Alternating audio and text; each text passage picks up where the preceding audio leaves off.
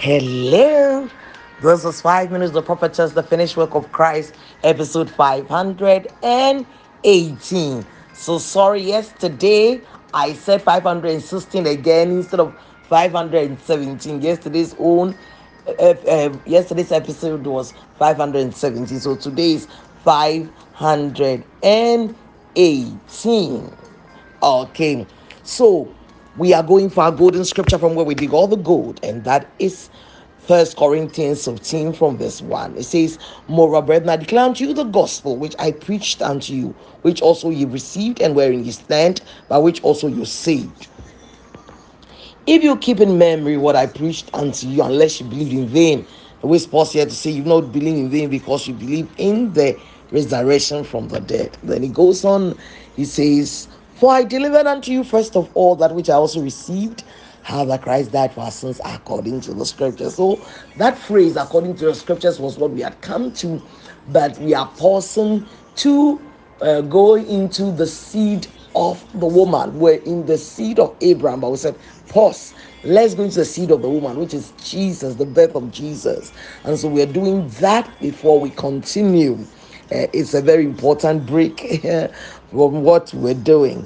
Okay, so we're in Luke chapter 1, and uh, we have met Zacharias, who was told, You have a baby.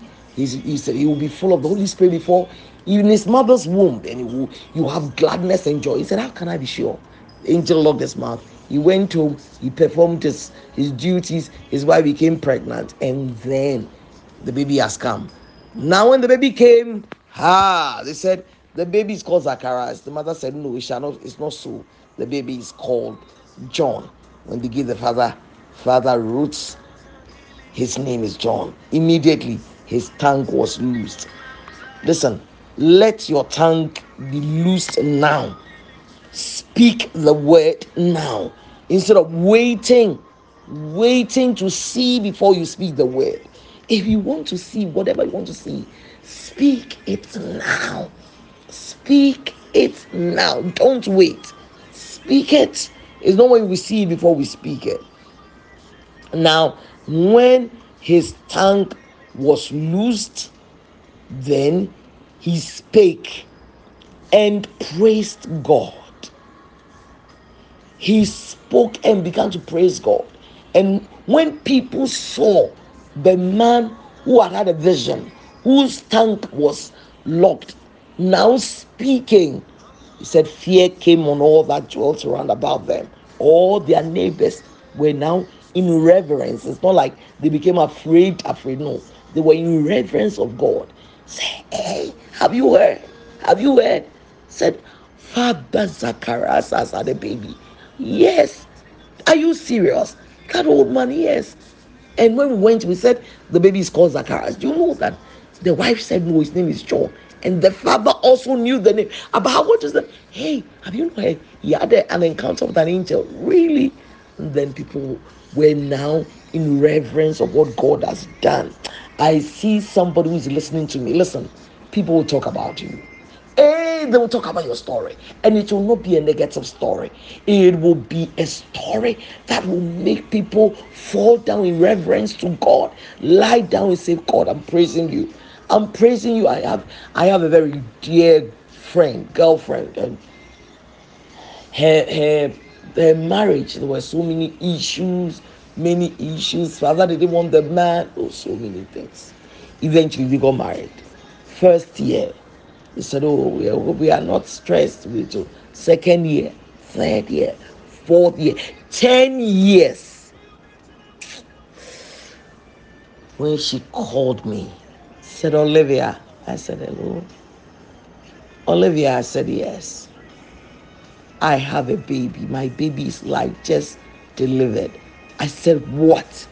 I said, what? I said, hold on. I want to, I want to kneel down. I want to lie down. I want to praise. As I was praising God, I said, oh my dear friend, you have your baby.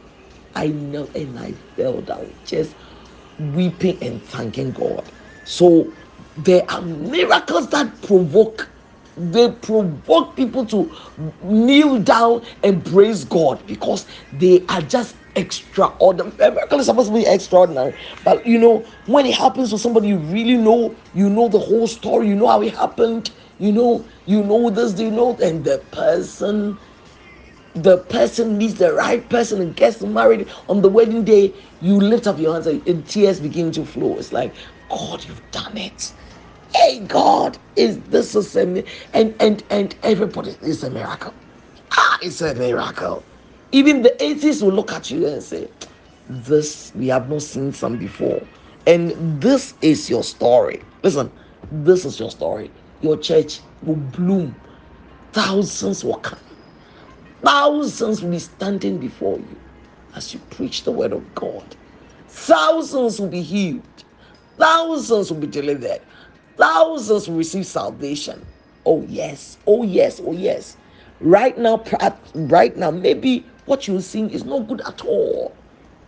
Maybe you are in debt. Maybe that whatever it is, listen to me. I say, God has changed that story through Jesus Christ. And through these words, I'm speaking to you right now. And I declare over you that when people hear your story, reverence, the reverence of God will fall on them.